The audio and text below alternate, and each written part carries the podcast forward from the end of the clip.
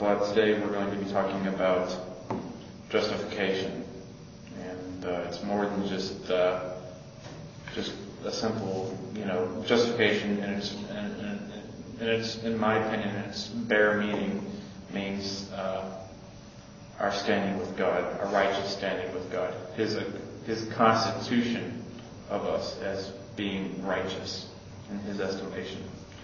Uh, and uh, but we're going to be talking more more than just about that. We're going to be talking about uh, when we are justified in the mind of God, uh, and and the doctrine that we will be supporting and espousing here is justification from eternity, or in other words, God sees His elect as righteous from eternity.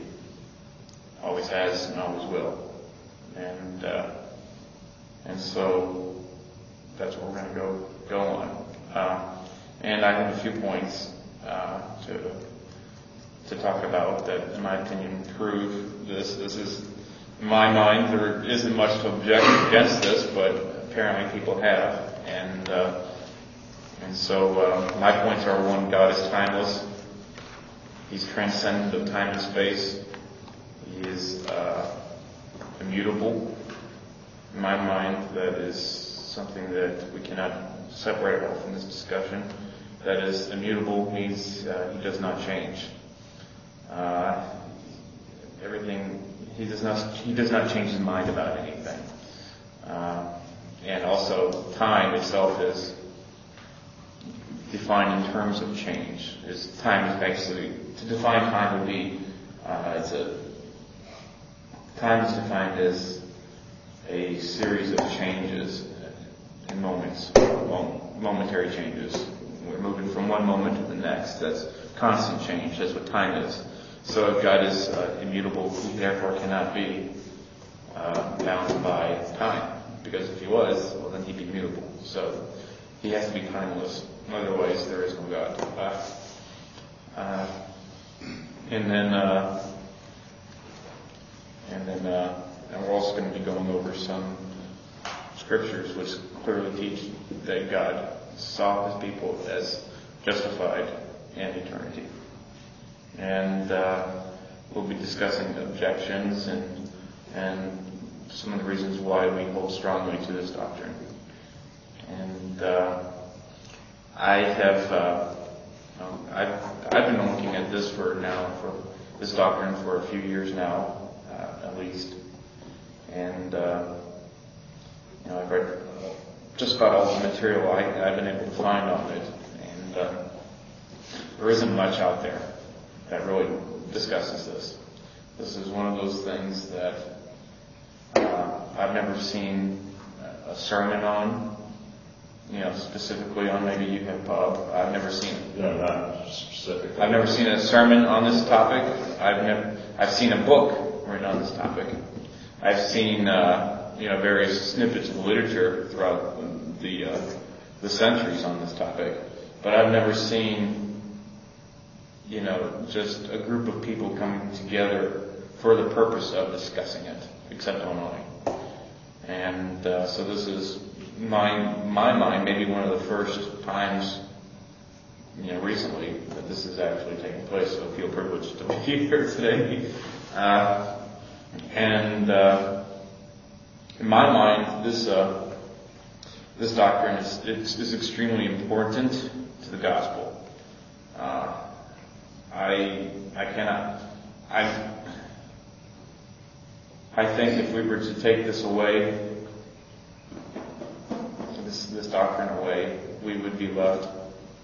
Well, we, we would be left with nothing, to be quite honest with you.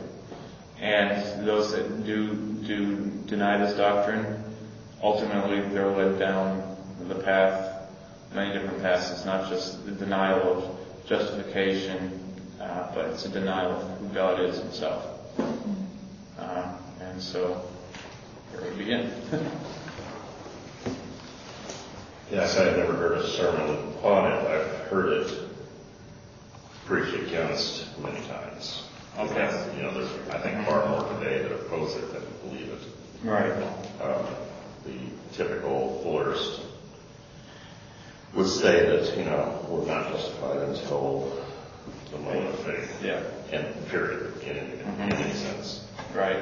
It, Until that point in time, we're under God's wrath. Right.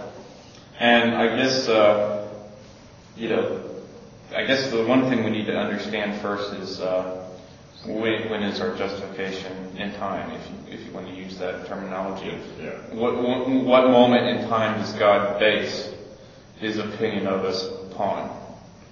And, you know, that's obviously Christ and what he has done. Christ came into this world for sinners, Matthew 121, uh, and he, uh, you know, lived the perfect righteous life. He put himself under the law and lived out, you know, lived his life under that law perfectly. He obeyed the law for his people, and not only did he obey it, you know, in the act, in the active sense, but he also obeyed it in the uh, punitive sense. That is, he also suffered the the, uh, the due consequences of breaking the law for his people. And uh, and in that, it was in, not just his death, but his whole life, his whole, the, entire incarnation, uh, the entire Advent.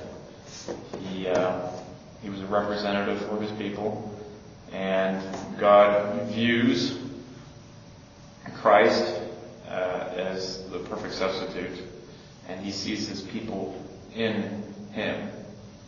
And so, if they are in Him, they are seen then as perfect because they share in His in His righteousness. It's it's put to their account in the line of God.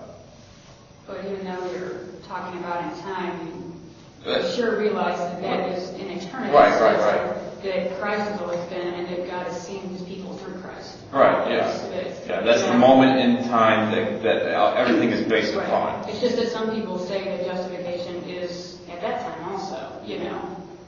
I mean, you understand what I'm saying? Yeah. Um. They're really already justified, but I see what you're saying. We should, uh, just think, you know, there are some, uh, neo-Orthodox teachers, uh, skeptics, that make a lot out about, make a lot out of this idea of God as timeless, and we're not saying that God is timeless in the sense that they would say, they mean, they say God is timeless in the sense that he does not operate within time.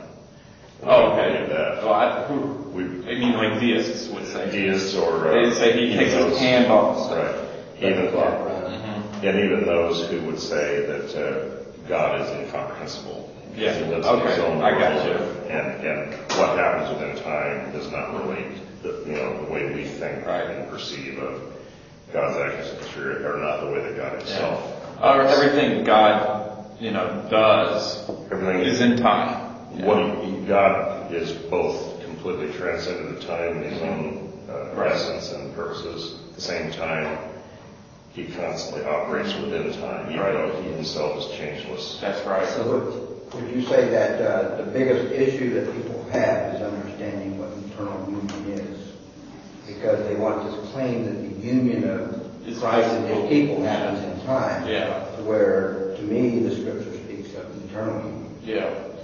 Well, anyway, I, I have I, have something we can look up to uh, for uh, to point the uh, timelessness of God. I think, uh, yeah, it's uh, Psalm 139, verses 7 to 13. And actually, I quoted this in my one article I wrote on the, Eager Avenue conference uh, review. And this is in my this is in my mind one of the clearest uh, teachings on the timelessness of God. And I'll, I'll start reading here. Verse seven: Whither shall I go from Thy Spirit, or whither shall I flee from Thy presence? If I ascend up into heaven, Thou art there. If I make my bed in hell, behold, Thou art there. If I take the wings of the morning and dwell in the uttermost parts of the sea, even there shall thy hand lead me, and thy right hand shall hold me. If I say, Surely the darkness shall cover me, even the even the night shall be light about me.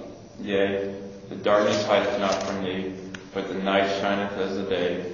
and the darkness and the light are both alike to thee. For thou hast possessed my reins, thou hast covered me in my mother's womb. And of course, I think there's more than just uh, physical um, presence of God being everywhere, but I think you know, there, time itself is is part of that. History itself. Mhm. Yeah, yeah. And uh, you know, you know, where where can we go to escape the presence of God? If we were to go to hell, you know, there He is. If I make my bed in hell, behold, Thou art there. God is in hell. uh, if we were in heaven, there He is. If we, we we can't we can't go anywhere to escape the presence of God. Even if we built a time machine, if there, if there is, I'm going to use a conditional here.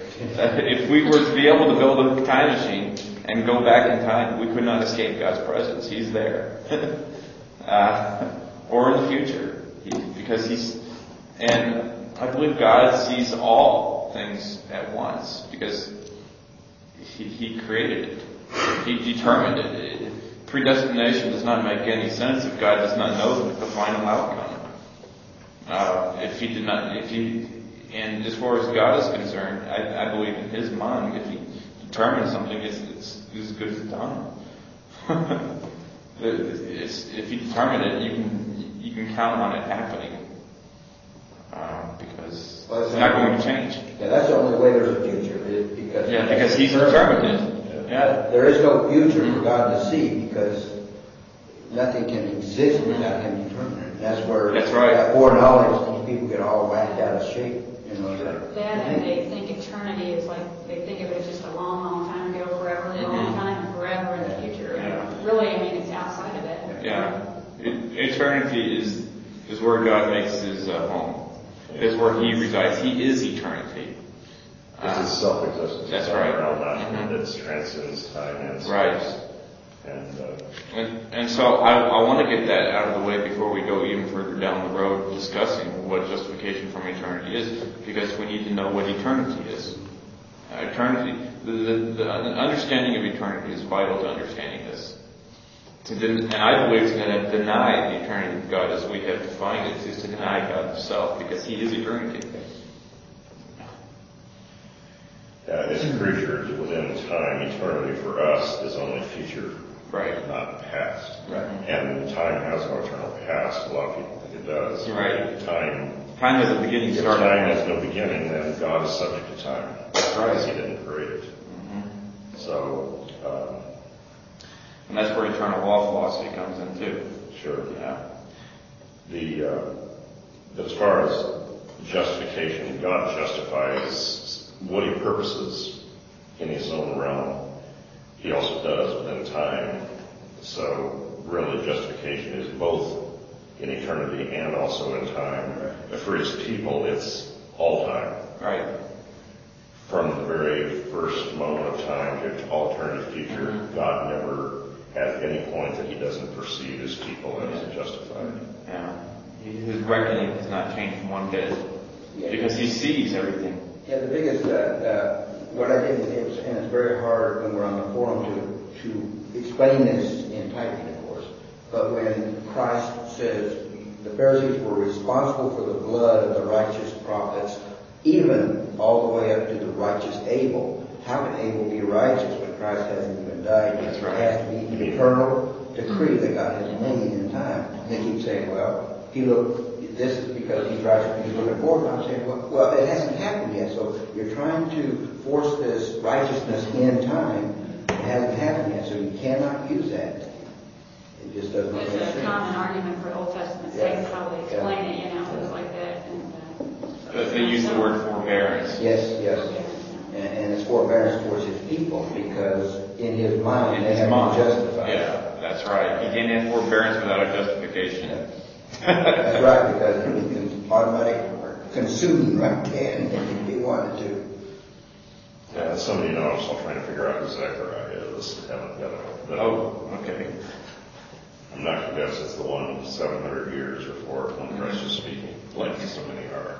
Yeah. So, So it's like a difference basically between like, it's like identifying like like who God is, and then um, like like the way, like our, view of uh, like the, this, how time is unfolded, or like the sequence of like time, like um, from the very beginning to you know to Christ dying to to the present time, and then there's like God's, you know, eternal um, nature, right?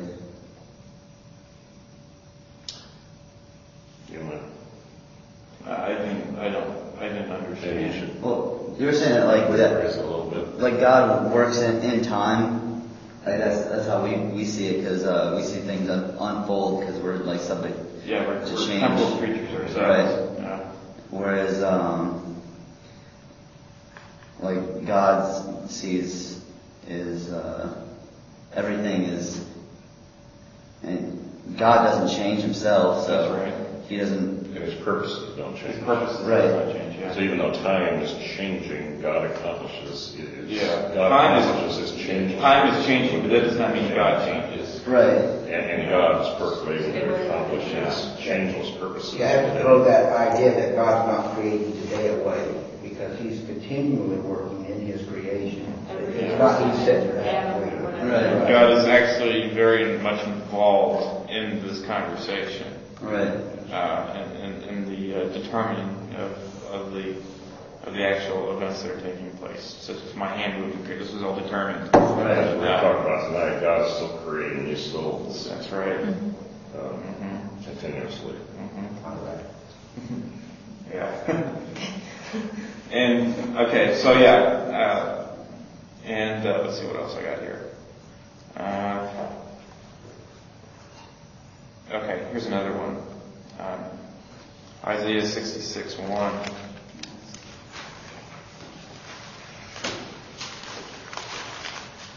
Uh, this one, I really like this, this passage. You said 66, right? 66-1. More on the timelessness of God. I'm sure you've probably got a lot more memorized, Bob, if you have anything you want to contribute. But uh, thus saith the Lord, the heaven is my throne and the earth is my footstool. I think the imagery that's, that's put there is, is great. Uh, where is the house that ye build unto me, and where is the place of my rest? Uh, obviously, you know, I think this is in reference to eternity. That is, God's resting place is, is in eternity, not in time. Um, you know, I mean, the foot, the earth is His footstool. I just imagine God sitting there in, in eternity with His feet on, on the planet Earth. There's a good note in the. uh, Okay, what does it say? Yeah, Well, what's- it's just, it's one of the, one of the ones that goes exactly with what we're saying, because, uh, uh, basically the scripture reference, it says, though fully personal, God does not live in and through a body as we do, and so Right. is not subject to the limits of space and time. That's right. Although nothing created can be omnipresent, God is everywhere in His fullness continually. Right. How amazing that the, the Reformation Study Bible, Bible actually got that right.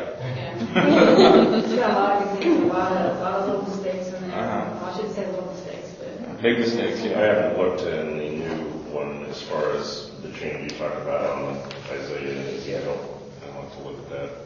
Because definitely the original, uh, New Geneva Study Bible, neither one does it say that it refers to Satan, either Isaiah 14 or Ezekiel 28. That's the same as, as this one in Revelation, it's just it's an older version. Well, that yeah, was the predecessor of that, but the notes changed from what I understand. Oh, did they? Yeah, well, I've got both, and the, uh, one of them refers, says that, uh, basically that this one is referred to, it's not that he's actually claiming it's Satan, but he's saying this one here is referred many times to Satan.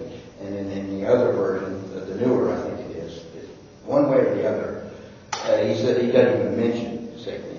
Oh, so it was better than. Right. How about that? than- You need to, you need to upgrade. Okay, so, uh, um, like, I have a question for, like, where the, there's the imputation versus, like, im, impartation. Okay, well, okay, let's get to that now. Imputation. What is imputation? In my mind, imputation is simply, it's an eternal event. It's, it's, it's God's reckoning, uh, God's accounting. It's, you know, and it's something that takes place in His mind. Um, and so there, but it's, it's external to us. It's, it, it, you, you know, we experience the effects of imputation, but in, but righteousness itself is not imparted to us. It's righteousness is is basically a right standing in the mind of God. And that's what imputation We're being looked at, we're not looking at, is what you're saying? Well, we're looking to Christ as the basis for our right standing with God. Basically, the imputation uh, is just a legal statement, if you can put God that way.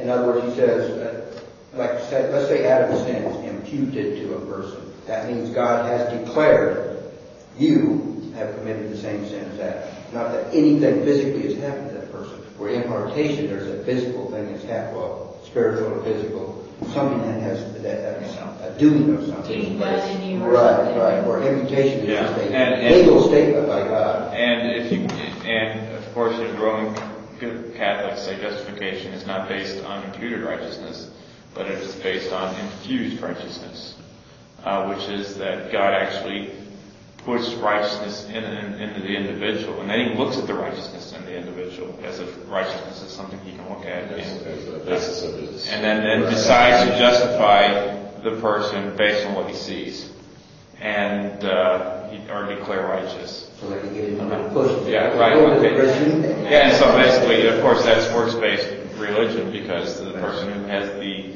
you know, who thinks God's looking at the righteousness in him, he, he ends up taking his eyes off of Christ, or he never had them on Christ, and he ends up working in order to please, to get the, the, the pleasure of God upon him. Which is, Infused righteousness is, you know, like, I used to use the illustration of pouring milk into a bottle. Yeah, but except we got The holes. bottle's not full yet, so Yeah. therefore, you know, on what basis can God view us as perfectly righteous? Right. And, you know, And also, no matter how, why, why pour milk into a leaky on a bottle? leaky bottle. Yeah. Well, if I get enough masses, I can get a little more milk in, can't I? Yeah. So uh, if God demands a full bottle of milk, That's right. You just simply. And that's really, in my opinion, there's no difference really between that and imparted righteousness. Infused righteousness and I imparted. think it's pretty much the same. Well, there uh, works on it too, because it's what God is doing in you at the time and what you are, Mhm. how you're acting. Look what God is doing in me, you know. That's the works gospel, essentially. That kind of comes from me Yeah. a little bit. And that was actually the main point that the reformers differed with the, the Roman Catholics on. And as far as what God does impart to us, He imparts to us the Holy Spirit He imparts to us knowledge. and knowledge and. Which is the, you know, the Holy Spirit's work, so. And, uh, imparted meaning, uh, just like, but He that, but the he work- implants knowledge into. But the work that the Holy Spirit performs in us is not our justification. No, And no. the basis by which God. It's, it's, it's, it's, it's the means by which we experience our justification.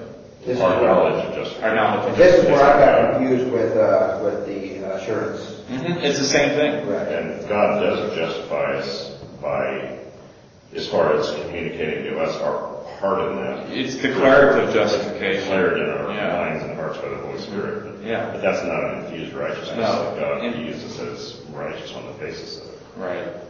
So, um, God imparts knowledge of the Holy Spirit to us, and with righteousness, it's not imparted or implanted in us, it's that it's, um, imputation in the sense that it's credited like almost to our account. Right. And so like he sees like, you know, that's kind of like, if we're in Christ, then that's like where righteousness is, is like in Christ, not necessarily in us. That's right. That's Yeah, right. it's, it's not like you're more righteous or less righteous, you're just plain righteous. And, and what and what this means for us is that even before we were converted to the truth, when we were born as little two-year-olds and three-year-olds, all the way on up to whenever we, we came to knowledge of the truth, God saw us as justified and perfectly righteous. His opinion of us was the same then as it is now. Mm-hmm. Okay? And, and, and so therefore, you know, God's wrath was not on us. Everything He did in our lives up into even the point of conversion and afterwards was that of love. It, it was motivated by His love for us. Uh, That's so contrary to even what most Calvinists teach. Uh, yeah, I The, the, tr- the typical position is that God's wrath abides on the individual until they're converted, until they're justified, and they believe that justification, the righteousness is not imputed until that time. See, even that makes it a, a, a God that's changing. That's right. That's it. That means his estimation already changes. Right. That means, and, and, and, and the problem is, the problem with that is not just the, the, the doctrine of justification that's destroyed, it's the entire concept of God that is destroyed. Because if we have a God that changes, that's scary. that is very scary. It might Because how do we know that in the future he's not going to change his mind again? We don't, we don't know. We have no, we have no assurance. We have no confidence in, in that, in that type of God. And so, you know, there are groups of people out there that say that justification in time does not occur in faith, that it occurs at the cross. But they also believe that up until that point at the cross, you know, God's wrath abided upon the individual and they, he saw them as going to hell. They were like in a holding Yeah, cell. and so they, they see they see the event of the cross as something that God had to do in order, you know, in order to, In his own mind, Uh-huh. to show Yeah. There you have again, once again, and then Mhm. God at that time, they, he There must really- have hated his people. yeah, there really is no difference in my mind between those two positions. Yep. Uh, and in fact, that's the position that we've seen espoused by Ken Weimer, by Steve Beloga, and and and other so-called uh, sovereign grace Baptists. Uh, There, there's the idea also that his wrath abided on the, you know, unconverted and those not yet born, uh, until, the, and then in the cross that changed. Yeah. After the cross, his wrath is back again. It's called yeah, exactly. regeneration. Yeah, I saw, you know, Mark Carpenter believes that God hates uh, everyone unless they're regenerate. And so, but so, you know, you're asking the question, when God, when Christ was hanging on the cross, was he hanging there and with hatred for those that he was dying for? No, that, that's blasphemy. That, that, that's awful. No, God was, the, the act of Christ was, was an act of love. And okay, so if God is loving his people at that time on the cross, when he ascends to heaven, all of a sudden his disposition changes to hatred again, and then when he sees faith in the individual, it changes back to, to love again. No, no, no, no, no. There's been nothing but love for his people. And there's been nothing but hatred for those that aren't his people. Uh, and that is the only type of God I can even comprehend. Yeah, I, just, until you get the understanding that, I think they lose track of God does not change. It just, they want to keep things within their little doctrine. And the problem is, they end up making him change each time. And they change their God completely each time. It's like, how can you have, I mean, how can I know that I will remain everlasting in Yeah, Christ? Right. There's, there's no without assurance. sin? Yeah, yeah. Because God is like a byproduct of whatever their doctrine is, where their doctrine should be, you know, a byproduct of like of God. Like you gotta start with with God and like who He is first, and then you know like work from that. Uh, I remember at our little visit to Mississippi, uh, Stan was saying that the doctrine has have been known as the eternal vital union of Christ with these people, and it's today almost a forgotten doctrine. Yeah, that's completely, nobody's even heard of it. Yeah. What eternal union? The eternal union. Yeah, that's, and that's a, that's a, That's Bad vital. It's, it's, it's, we need to know it. That is, uh, in eternity, in the mind of God, you know, if you want to think of being before time, if you want to think of it that way, I can't, but, uh, the, the, sometimes it's hard to describe in words, uh, that is, uh, God joined his people to Christ. I think uh, Ella points out that the original First London Confession of Baptists did believe this doctrine. Uh, The Sam Richardson Company. Samuel Richardson was definitely a, So, uh, you know, Brine. Brine definitely, he's, he's written more on it, I think. I than got a maybe couple of his that speaks of the eternal. Brine is probably the, the best on, on the topic. And of course, you have, uh, the, uh, the Absolute Baptists, the Beebe. uh, predestinarians. Yeah, Absolute Predestinarians, the Beebe and, and company, and, I think maybe Trott, I don't know. He was from the Civil War era. or BB, however they, they- they BB, pronounce it. I heard them down there calling him BB, so I guess that's the proper pronunciation. probably. Uh, I just wonder why people. I mean, it seems. I mean, like even as a kid, you're like you're generally taught that like that God is infinite and that like um, God God you know has the whole world in His hands and He's you know all these things, but like I just wonder why people would um, if there's an, an intention in their mind which behind uh, distorting like or making some things conditional. Um, in God's love being conditioned upon something. right, like yeah, I, It all stems from the, the, the soft gospel or the, the, the, uh, what's the word I'm looking for? The, the intolerant or the tolerable Christianity that God loves everybody. Right. And that we can work you into, well, Yeah. here, here we go. Uh, let's look up a, a passage here, uh, Jeremiah 31, verse 3. I love this passage. This one just brings a lot of uh, joy to my heart. Uh, Jeremiah 31, verse 3.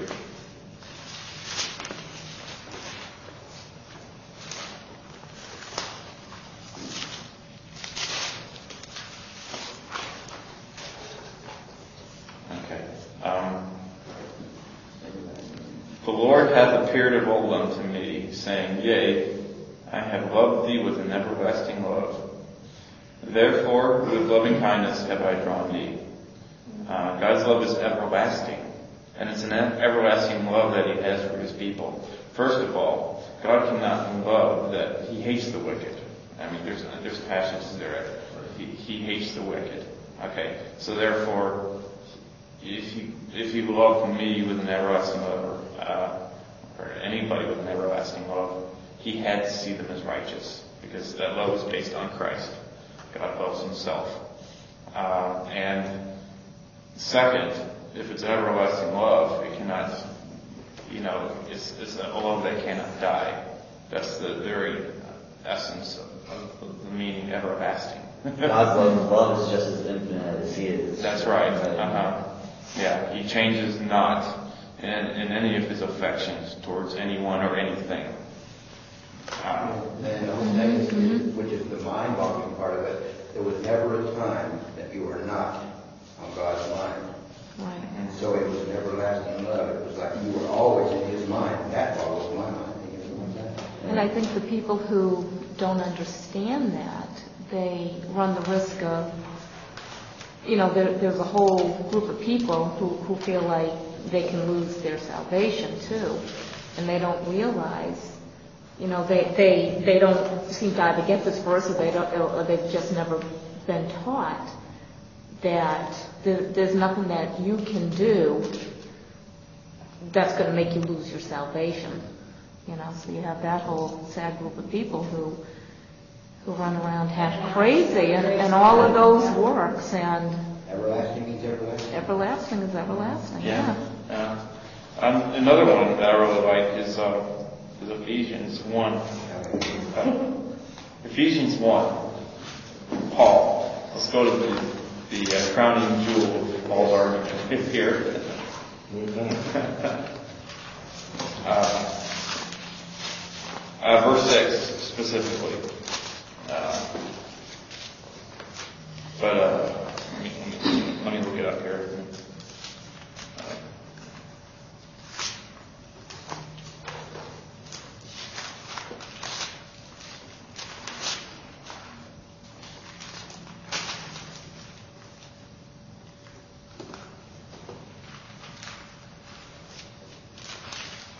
Okay.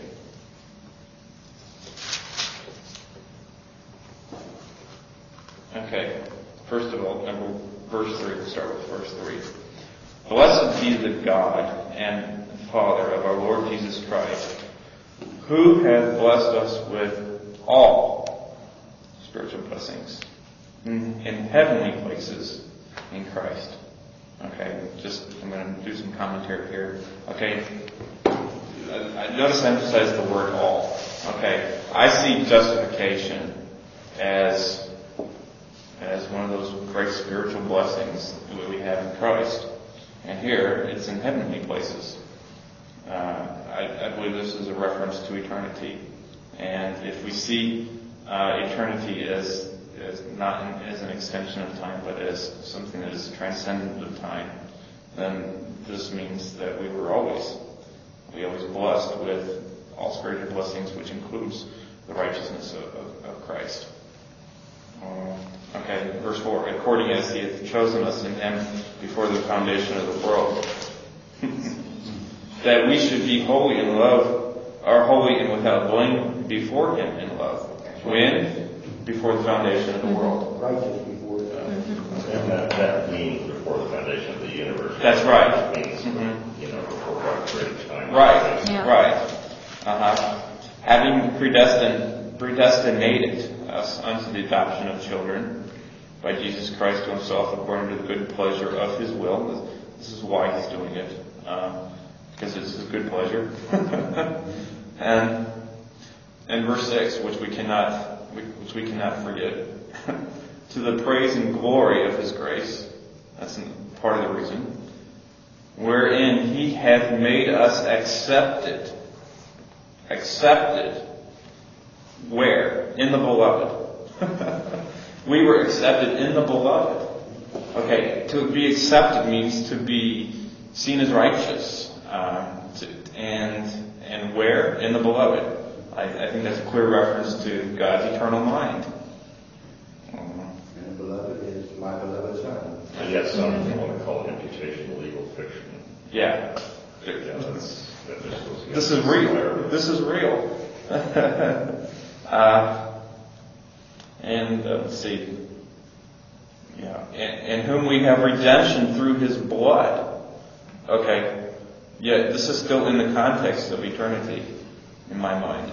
Well, that's the act through which God views us as. Yes, but He views us In through eternity. in eternity. He sees the act of Christ from eternity because that's where He sees all things. Okay? And so, you know, he, he looked upon his son on the cross, and he looked upon his son his entire life from eternity, just as he sees us from eternity. Okay? And that is the union that we have with Christ. It's not a physical union in eternity where he had this big old lump of people that he was playing with, you know. Uh, no, it, it's, Those clay figures. it's, no, it's his, his view of things. That is how we are joined to Christ because He views us in Christ. It's God's perception of us. Well, because the been selected in eternity. Right. Mm-hmm. Yeah. Right. And then there's a verse on the surety you can look up in Hebrews. I don't know. Do you have it right off, off, off on your mind, Bob? Uh, if we're a surety in eternity, there's no way, you know, if Christ was made a surety in eternity, there's a passage there on that, then there's no way that Maybe Hebrews, uh, Hebrews 7 maybe? Starting to think or about it. Hebrews nine. Hebrews 9? Oh, that was Hebrews 7 maybe. Ah, uh, let's not, let- let's not waste the time looking Yeah, at it's. Hebrews seven, eight, or nine, Yeah. somewhere in there. Uh, We can continue on. well. uh,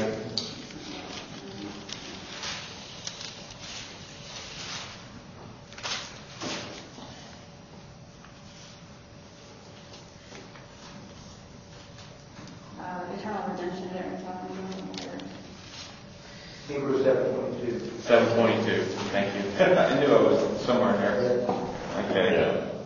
Yeah. You- Would you read it for us, Bob? By so much more Jesus has become a surety of a better covenant. Mm-hmm. Also, there were many priests because they were prevented by death from continuing, talking about the old law covenant. But he, because he continues forever, has an unchangeable priesthood. There we go. Okay. the. Okay, okay. Jesus Christ has made the surety of the covenant of grace, the everlasting covenant of grace, which is what that is in reference to. Ah, okay. In the conclusion of that, therefore, he is also able to save to the uttermost those who come to God through him. That's Because right. Since he always lives to make intercession for them. Always. And some think the intercession is only, you know, in the present. Yeah, no, The it's always- intercession is in eternity. That's right. Uh, It's like the, it's like the mindset of like, well, you know, being saved from something, but like realizing that uh, in in God's mind, He was always going to, and you always were, like saved, as in like set apart. That's what you, that's what I always question when somebody says, like, even online something, or uh, when I was saved, it's like, well, what were you saved from, you know?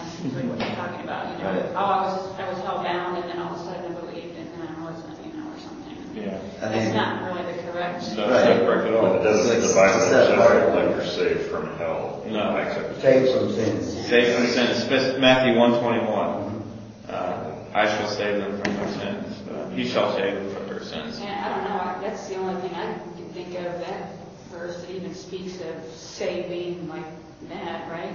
I Uh, mean, uh, also saved from the wrath of God. Saved from, saved from the wrath, uh, the deserved. That's in Romans, I believe. That, the deserved wrath of God, but he never actually Yeah, had a disposition of wrath. that's right. That means like set apart from the, the wrath of God. That is it's Right. eternal Yeah. wrath, Uh-huh. eternal sin, right? Mhm. Right, because if it was eternal, there was, there was no escaping eternal wrath. Right. Uh, There's not eternal. And, and there are instances where the New Testament uses the word wrath of a temporal, you Mhm. Yeah. distinguish those. Because wrath means anger or And we, we also had this passage last night we discussed, Romans 8, 28 through 30. Uh, or, uh, and we know that all things work together for good to them that love God, to them that are called according to his purpose. For whom he did foreknow, he also did predestinate to be conformed to the image of his Son, that he might be the firstborn among many brethren. Moreover, whom he did predestinate, them he also called. And whom he called, them he also justified. And whom he justified, them he also glorified. Notice this glorification is in the past tense. Uh, obviously, we're not glorified now in our experience. Uh, that that won't come until we die. And uh, but here, And there was a point where we're called for the Mhm. first time. there's a point we were called. Yeah. But but this is in the context of God's eternal mind. Moreover, whom he did predestinate, them he also called, he, then he also justified, and at the same time he also glorified them in his own mind. And so the justification is included in that. Um, hmm. and what shall we say then to these things? if God be for us, who can be against us? Uh, and then uh, there's a uh, there's another passage I I, I didn't look up. Uh, it's uh, he justified he, he well we were yet sinners. He he died for us, justified the ungodly, godly. These are all things that I guess we can put on the study on the web. There's studies on the website. You can read all about this. There are just numerous passages in, in the Bible that speak about this. Uh, and we get another one here. Okay.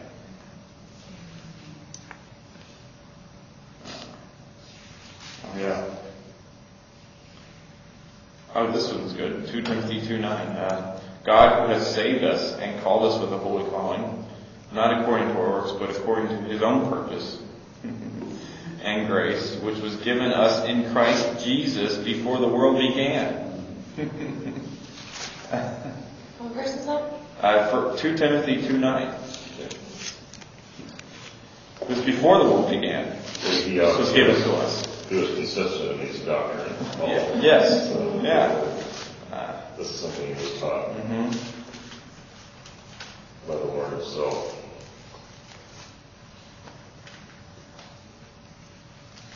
Yeah, even that, uh, that, um, in, in John, like the very beginning, that's something that we saw that sermon in, uh, California, the David Benderson, um, Dr. Bob Moore. He, uh, he did like an outline of like, uh, the, the John, and, uh, you know, it starts off, unlike the other one, it starts off with, like, like Christ from eternity, like, In the beginning was the Word, yeah. Was the Word, and Word was with God, and was God. It goes clear from his existence before time or transcendent time, clear through his uh, future Lord, you know, his lordship and eternity future. All the. Mm-hmm. The book of John, contrary to the other gospels, will start with the incarnation. Mm-hmm. Right. So I have a question about like um, sanctification. Um, sanctification, there's like that verse that um, talks about uh, pres- um, presenting or Christ presenting us to to God uh, blameless and or spotless and blameless without blemish. It's- Um, but I'm, I'm having trouble. Uh, I think there are different interpretations of, why don't you- of what that. Why don't you mention that? I think there are different like interpretations of what that exactly is. As it, like, I mean, God sees God sees Christ instead of us, um, or He sees us in Christ. Right, Christ is our sanctification. We are set apart in Christ. Right. Now people um, see it as uh, can well well like on earth as going from you know from the very from I guess when you're born. I mean, you're born in sin, then you're you're a sinner until um, this is the typical view, I guess. Like you're, born in sin, and you're a sinner until you're saved, and then when you're saved, you gradually um, until you die, then you're uh, You mean- closer to perfection. Oh, that's, yeah, this is progressive sanctification, yeah. Well, th- there is growth. uh, Yeah, we do grow in grace, experience, but knowledge. That's not what the Bible refers to when it mentions sanctification. Yeah. That's the, the key. It's a one-time effect, there's, Yeah, there's one sanctification, that was in Christ. The Right. sanctification is God viewing us as holy, you know, as opposed to just justification. It's just a different dimension of the same. Right. The set apart. So that would so we, I would espouse uh, eternal sanctification along with eternal justification. Okay. Uh, Because we're set apart to be justified in Christ. so then it wouldn't. So there's kind of like this In view. Of, eternity. there's this view of I think of infused um, infused righteousness with the sanctification type of view too. Then Yeah, yeah, there is. because uh, Infused holiness is. And God never views us as any more holy. No, no, He we're, has. we've all, he's always viewed us. So we don't the same become way. more holy by our Yeah. growth. well, that's what Our Peter growth says. In eternity, we were made holy. Right. And and he wouldn't view us like as as really growing either, though he works that in time. We do grow, but that's not, we don't grow in holiness. We- Sanctification is something different than growing, right? I mean. Yes. Yes, it is. Yeah, being set apart in Christ is sanctification. That- The word sanctification means to be set You're either apart. sanctified or you're not sanctified. Yeah, uh-huh, there's either, it's one or zero, on or off. Yeah. So, so sanctified and justified, uh, those are kind of like, um, Two dimensions of the same reality. right? Yeah. Whereas, like, I guess sanctified would be, um, But you know what, if they are two dimensions of the same reality, it's, it's, it is quite amazing that most people teach that they're not. Yeah. You can get justified, then you gotta work on getting sanctified. uh, But that wasn't always the case. I think there's been studies been done that they, the use of the word sanctification has come to be accepted in uh, Protestant circles evolved. It was not always Okay. that way. Gotcha. Uh, and it was not that way at the time of the Reformation originally. Um, but Scripture's clear that uh, that this man, after he offered one sacrifice for sins forever, sat down at the right hand of God. From that time, waiting till his enemies are made his footstool. For by one offering he has perfected forever those who are being sanctified, or In the state. that those who are in. That means those who are continuously It's in a state of. I believe in continuous sanctification, not pro- progressive sanctification. Meaning we are continually in a state of sanctification. Those who are being sanctified, really he's talking about those who the Lord is, you know, Mhm. snatching for himself. Right, So, yeah. Setting his. And there is, there is an aspect of being sanctified when you, when the Holy Spirit comes to and dwell in an individual's mind. That's, I, I would call that experiential. It's like the- you. Yeah. well, he would view, uh, like, since it's, like, progressive, even, it'd be, like, kind of, uh, well, it's not not progressive, it's, it's continuous, right? Right. So being like backwards continuous, like before you are, then you, you Yeah. know, before you, uh, Before we came to, to know the truth, God had, had set us apart in Christ. in Christ, right? Okay, thank you. We got a few minutes. Ten minutes. So it's, one is God's estimation of us, just like justification, and the other is he finally communicates that to his people, that they are justified and sanctified. Mm-hmm. And at a certain point in time, that becomes a reality to our, And justification and sanctification are just really another word, it's another good word for salvation. We are saved. Right. And from eternity to eternity. Everything points to salvation. Yeah. It's like Jeremiah said, God set me apart from my mother's womb. Well, he was set apart from eternity, but Just give it a good example. exactly. right. and for John, it's eternal life Mhm. instead of justification and sanctification. Right. It's the same reality, Yeah. eternal life in Christ received. Yeah, so when we speak of justification, we're speaking of salvation. When we speak of sanctification, we're speaking of salvation. We're speaking of eternal life in Christ. Okay, you, you said you had a passage. Yeah, uh, do we want to? Yeah, go ahead, go ahead. Okay, uh, Titus one, two. Says, uh, in hope of eternal life which God that cannot lie promised before the world began. It's not a, a promise of eternal life hanging there waiting for whomever will have faith later on. This is, he, to his people, before the foundation of the world, he promised eternal life. So they're justified, they have to be justified. Everything. Yeah. Let's see if I got another passage here. We go. Yeah, we- Oh yeah, I want to get this one in before we, we can, we take our break, because in the next section, we're going to talk about, uh, the opposition and the alternatives. Uh, to this position. We have to address that. Yeah, sorry about that. Uh, anyway, uh, Revelation thirteen eight. We cannot talk about this without discussing this.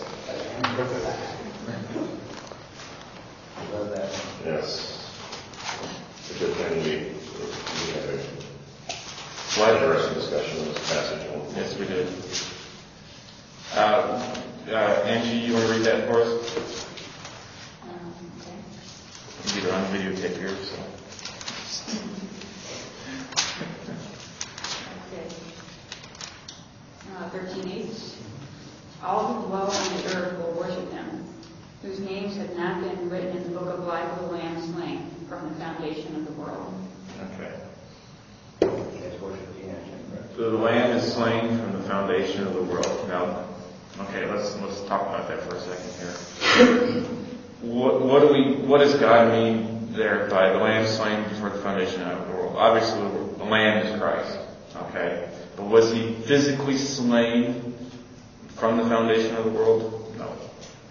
No. This speaks for sure. Not at that time. Not at that time. But this is God's perception of that event. Okay? It was still As well as those that are in his book. That's As his- as those, as well as those in the book of life, is, it- which is in, so, Which is no big eraser either. It's, you know. no, there's no eraser.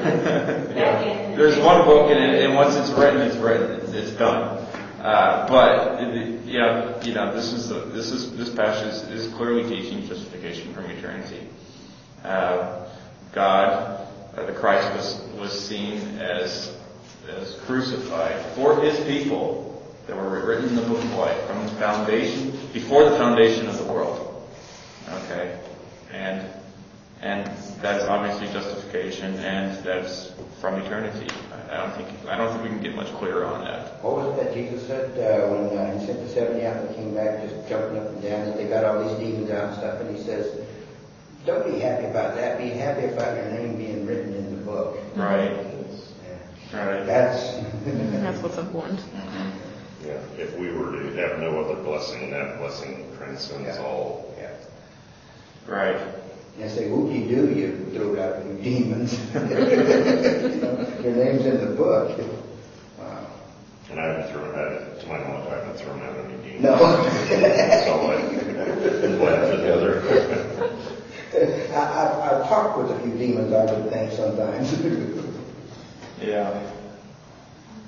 Okay, well, uh, we'll take a break here, and uh, we'll, we'll continue discussion on the next one. Talk about now whether, you know, what, what some people have, what, any objections people might have uh, against this, um, or we can answer any questions anybody might have here about it, uh, and just talk about it. So, uh, I don't know, uh, does anybody have any objections to this teaching?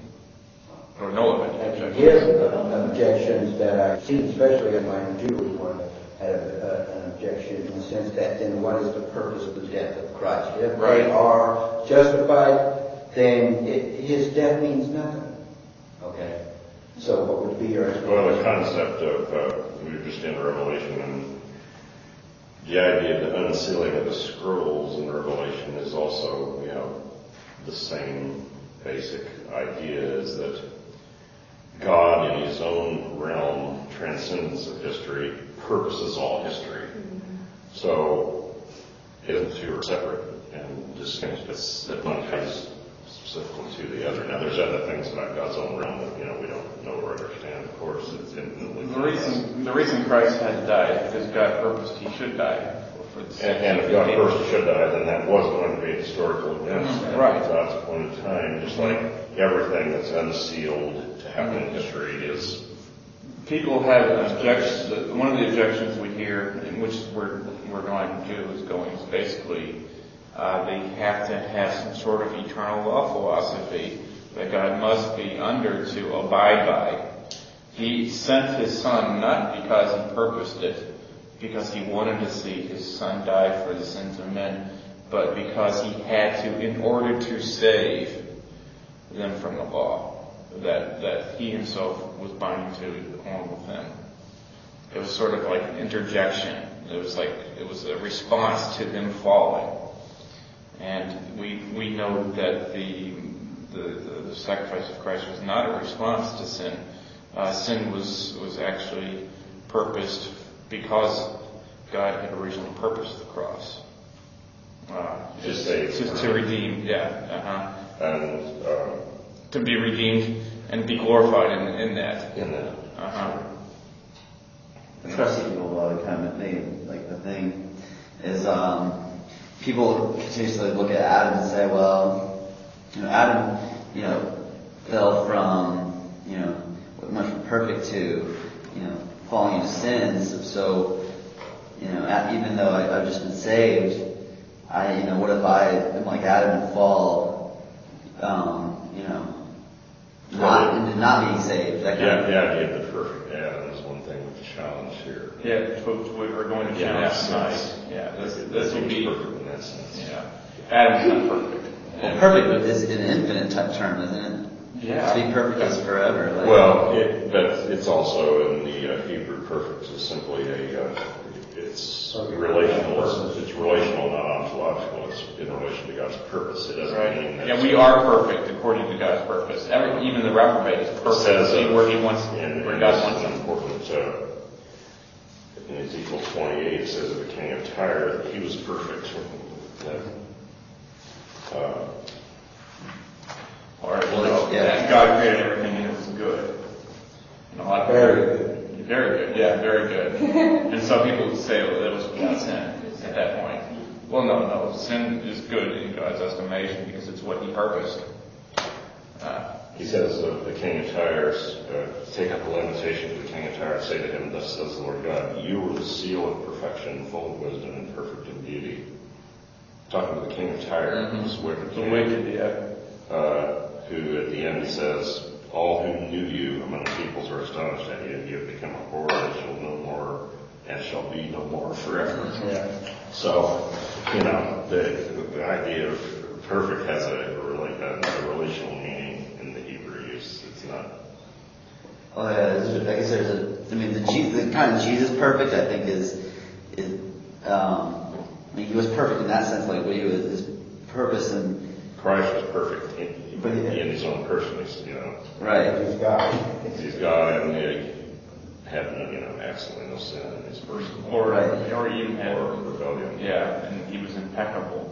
In fact. Yeah. Okay. Uh, back And capable. Of course, he's incapable of sin because he's God. That's right. He's The- sin the- himself. the- To me, the argument of whether he's impeccable or not is completely ridiculous. It's, it's, it's not a discussion we should even enter into. Well, back to that, that portion of, of uh, justification and eternity, then why would Christ have to die on the cross that was being argued about on the forum?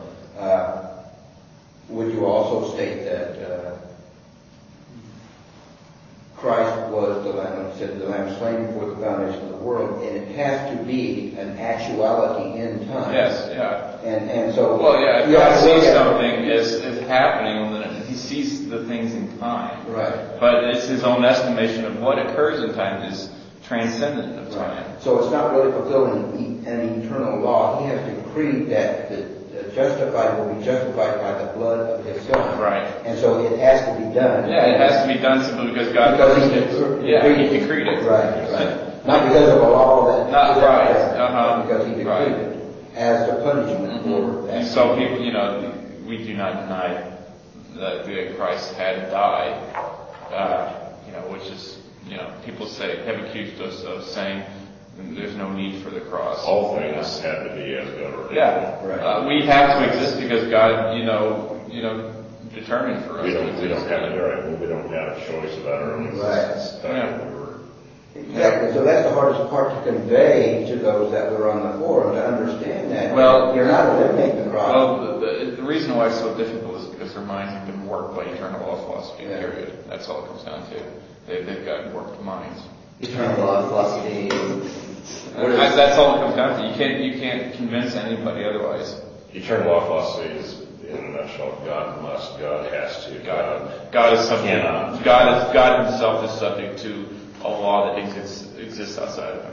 Some sort of eternal set of laws. Uh, such as what is God good. cannot lie. Yeah, like, God, good and evil is not defined now in God. It's defined by some eternal law. You know, it's, you know, it's been around for forever. So. God cannot lie because it's not his nature to lie, not because it's some eternal law. Right. It says, do not lie, God. Yeah. hmm Those, some of those in the eternal law philosophy still say God created the law that he subjects Yeah. himself to, but Mhm. the- still, still the point of it is, is it's something that he subjects himself to. Yeah. He can't therefore have what he wants, Yeah. which, uh, Poor God, you know. and they say that makes him even more sovereign than, than what we believe, because he can, you know, the free willers will say that. They say, well, God is demonstrating his sovereignty by taking his hands off of us and letting us choose, you know. the, the ancient free willers definitely, definitely were into this as well as many other things, uh, as far as, you know. Like Justin Martyr, not I believe believe that in God created all things, even the Yeah. Manichaeans, Yeah. so.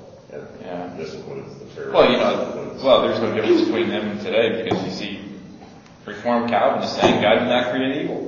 So uh, so Where- the other ones say that evil existed, it just came into being. So they, I talked to people at my church and my uh, old church that are Reformed Baptist, and they said that same thing, that God does not cause evil. He doesn't cause you to sin. He takes his hand off of you or his power off of you and then allows you to.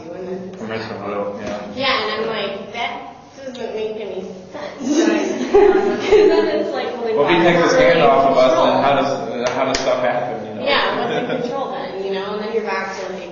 Might as well be creating this- deist, you know? well, the ancient free willers, you know, we're going to see it from the Testament of the Twelve Patriarchs, they, they definitely believe that Belial caused people to sin, the devil. Yeah. And that the, and, but they, in the sense even that God, that the devil created the evil nature that was within man. Uh, they were not uh, traducianists. The, both the They uh, spiritual nature and the evil nature were both created. It's just that one was created Is by that the devil. is that where, it, uh, like when you're. That's like the the scrolls. Yes. Yeah. That's where you're speaking, like on the scrolls where, uh, you teach that there was two spirits in man. Well, we're going to get into that. The, the, the teacher of righteousness says there are two spirits in mankind, but, that the measure is determined by God. That not they're not equal forces in any person. In other Right. words, Okay. that the Lord either one predominates over the other ultimately in, in, in someone's experience. But the Testament of the Twelve Patriarchs says they are equal, and that's what we're doing. In other words, that's what free will is saying. It's God that nothing tips the balance. Well, yeah, because it wouldn't be fair, or wouldn't be, wouldn't be right. And that's exactly what they say. It would Yeah. be fair. Mhm. Yeah, you know, this is, Yeah, that everything's got to be fair, you know. Well, and, and, and just like Paul answered in cha- in, in chapter nine of Romans, it's like. and, uh, Who are you, old man, to answer That's back exactly God? right. Then God's not just. I mean, you know. By our standards, that's like, Who are we? Where does that Yeah, matter? Who are we? You know? Yeah. We're the creation, telling the creator how to do things. Yeah, right. as far as where the devil came from, I don't think you tried to explain that. It's almost like the devil's this co-eternal with God, you know. That's Manichaeism. It's Manichaeism, Yeah. for sure. And you've got the, the Parkerites and two. Uh, The, the, the, yeah, they're that way. They, right, they teach a, Which really takes they don't, they don't teach that the forces are equal in the soul, but they do teach that, um, Well, there's that dualism. evil Yeah. Dualism. Yeah, that the God is or God and the devil are both eternal beings that are competing with each other for for power. That's- I think that's probably the predominant view, isn't it? I mean, Oh. based on churches that I've been in. you know. Oh yeah, God votes for you, the devil votes for you, and now it's up to You you to determine. the determination. Yeah. Yeah, you're right. One of the objections is, you know, of course, it's a lot of paradox theology about God changing or not changing. Um, I think the more popular view today is that He does change, and they go to all the Old Testament scriptures where Right. He's spoken of as repenting Mhm. And then Hezekiah. And, and change. Uh, Yes. but see, that's God condescending to us in our language. Yeah, uh, it's uh, God, God anthropomorphism. prophesies, "I'm going to do this," but then He says, "No, I'm going to do That's anthropomorphism. But that's that's simply His relating to men. It's not. Uh, like, you know, Jonah preaching and it will be destroyed in 40. That's what God told him to preach. It wasn't what he intended to carry out. But Right. Jonah preached it as if it was going to happen. God told him to preach it as if it was going to happen. And it's in, in, in- and it's in view of him showing his power in that, I think. Well, the whole purpose of that was to, the, the point of that story is the mercy of God. God purposed not to carry out what was prophesied. Yeah. Okay, well, get back on track. Any more objections that we can think of? Um, But the, the changeless passages, you know, have to be, but that's the Bible's teaching People- who God really is. People have said that, uh, that, that our understanding of God being timeless is, is, is awful, we, we, we don't believe in, you know, we don't believe in God if we believe that God is transcendent of time. I've heard that from high grace supralapsarians, supposedly. Uh, and, uh, they believe that God changes, uh, but we can, you know, refute that. In Malachi 3 says, For I am the Lord, I do not change, therefore you are not consumed, the sons of Jacob, from yet in the days of your father, you've gone away from my ordinances and not kept them. But the idea there is that uh, his true people, he will never consume. right. Um, the true Israel, which a remnant of that, of course, was in the old Israel, Mm-hmm. and therefore they were not consumed. It's interesting that a lot of people believe that, you know, when we look through all these different like low grades and different like doctrines and stuff, it really comes back to if they believe God's in full control or not, you know, they, he can change or is it us that's in control or the devil that's in control and it's just, I mean, even when I was, you know, believing in free will, it, it's not like you say God's in control, but it's really not. And then you live by that too, because then you worry, and then, you know, it's like you think someone else could change things, and it's not really like a God, you know, because God shouldn't like be changing. That's Yeah, I think that's the, the core of everything. I mean, you know, we've had this discussion before Many about, times, yeah. it is the, I mean, in my opinion, it is the most simple and the core of everything is mm-hmm. do you believe that God is sovereign? Well, everyone is supposedly Christian. Most would say yes. We don't even have free will willers, so yeah, God's sovereign, you know. You so- know, uh, what, what do they mean by that? I mean, if, if God is mutable, like you're saying, or changes, then that's a scary God, and that's not God, you know? I mean, that's,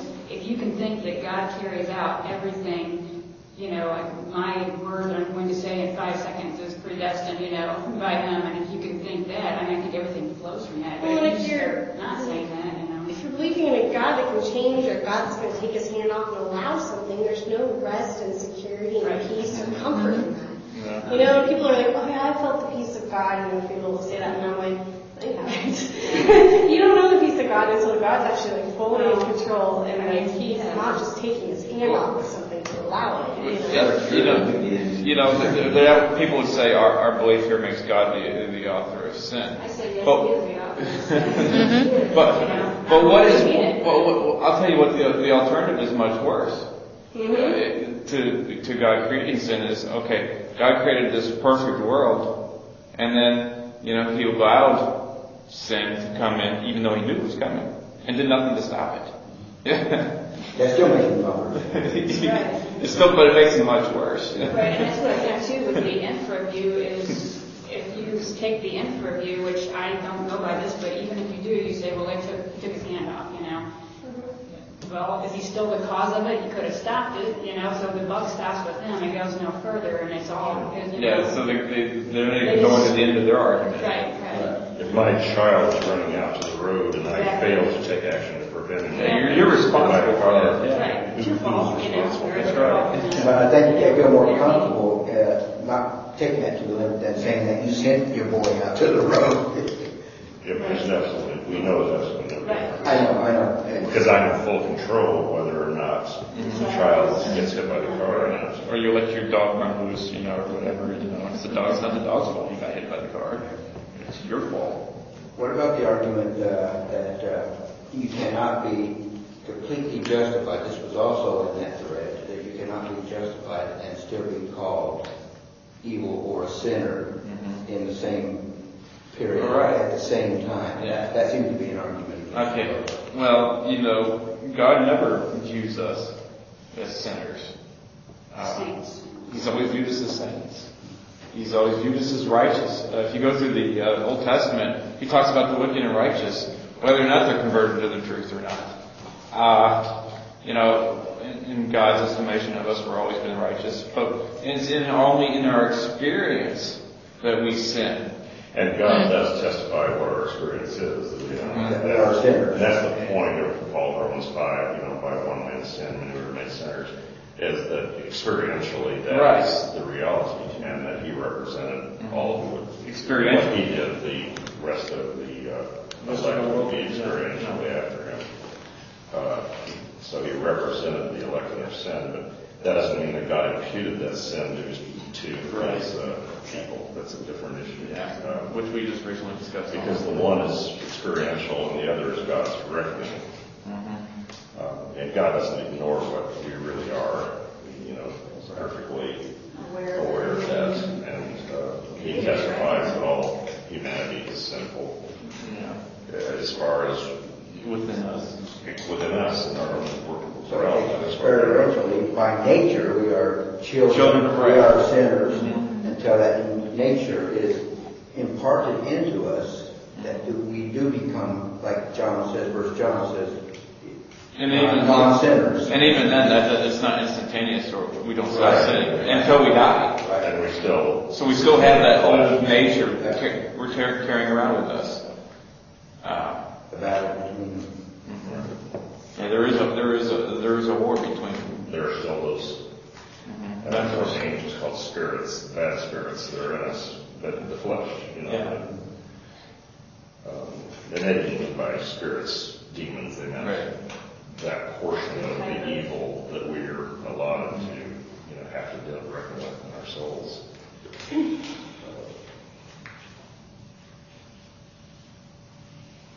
I think that was the only two arguments that I see mainly on, on the thread that we went through. Uh, and I guess uh, others would say, well, you know, why preach the gospel? You know, that's the, why preach the gospel if you're justified? Uh, well, and of course our answer to that is uh, we preach the gospel because it's, it's the good news to, to, to those that are justified. God said that's His purpose. that- Yeah, that's right. You know, Yeah. starting in very little. Let's try to find the saints. As uh, Christ dying, it's like it's all part of that experiential like experience of God's working. It's uh It's the same argument, you know, what Christ didn't really even need to come and die on the cross because God purposed. Yeah. In eternity, God saw that event, so why doesn't it need to occur? right, exactly. It's ridiculous. We might as well just sit here and not do anything, God, you know what I'm saying? It's it's circular reason. That's where you get the fatalism. It's, I I mean, I'm gonna do it anyway, so why are you worried about it? Might as well go rob a store. Yeah, that's not a whole lot of store, God must have decreed it. And then you're not worrying about it, but, you know, like, and that's decreed, so it's like, Yeah, I've heard many variations of the story of the fool. It's what he that thinks, well, if God is certainly predestined us to do that instead. Well, yes, as well. You know, That is a fool. I really wouldn't do that, but I'm going to do it anyway, just to prove that Yeah. I can do what God wants. Right. I think they just lack the understanding that the desire that he has given you is to do his commandments, to do what pleases him, because it pleases you. And that's the spirit that he has given you. And, you know, this, this argument that, well, then it, it makes you, uh, uh, well, I think it's a word where you always want to sin. It's like you can just do whatever you want then. Like we were talking about that last night. It's like, you don't desire to do that. That we, you know, we not only have flesh, we have a new Right. nature, cleanliness, but Holy Spirit. Or at least overall, you wish to do the right thing, always, Right, you know, exactly. uh, even though everything in between, you may, you know, do some bad things and have some flesh that you want to do some incorrect things, you know. Okay, well, we got, we got about five, ten minutes here. I just want to, I want to conclude here in in a second, but, uh, I just wanted to say that, you know, you know, this, this, this doctrine is very important, uh, not just because we, you know, theologically, but there are practical outworkings of this. Uh, you know, you know, evangelism, if, you know, preaching the gospel. Uh, Bob's uh, message last night, or his discussion that he led last night, is definite atonement part of the gospel? Yes. Is justification from eternity part of the gospel? My conclusion is absolutely without a doubt.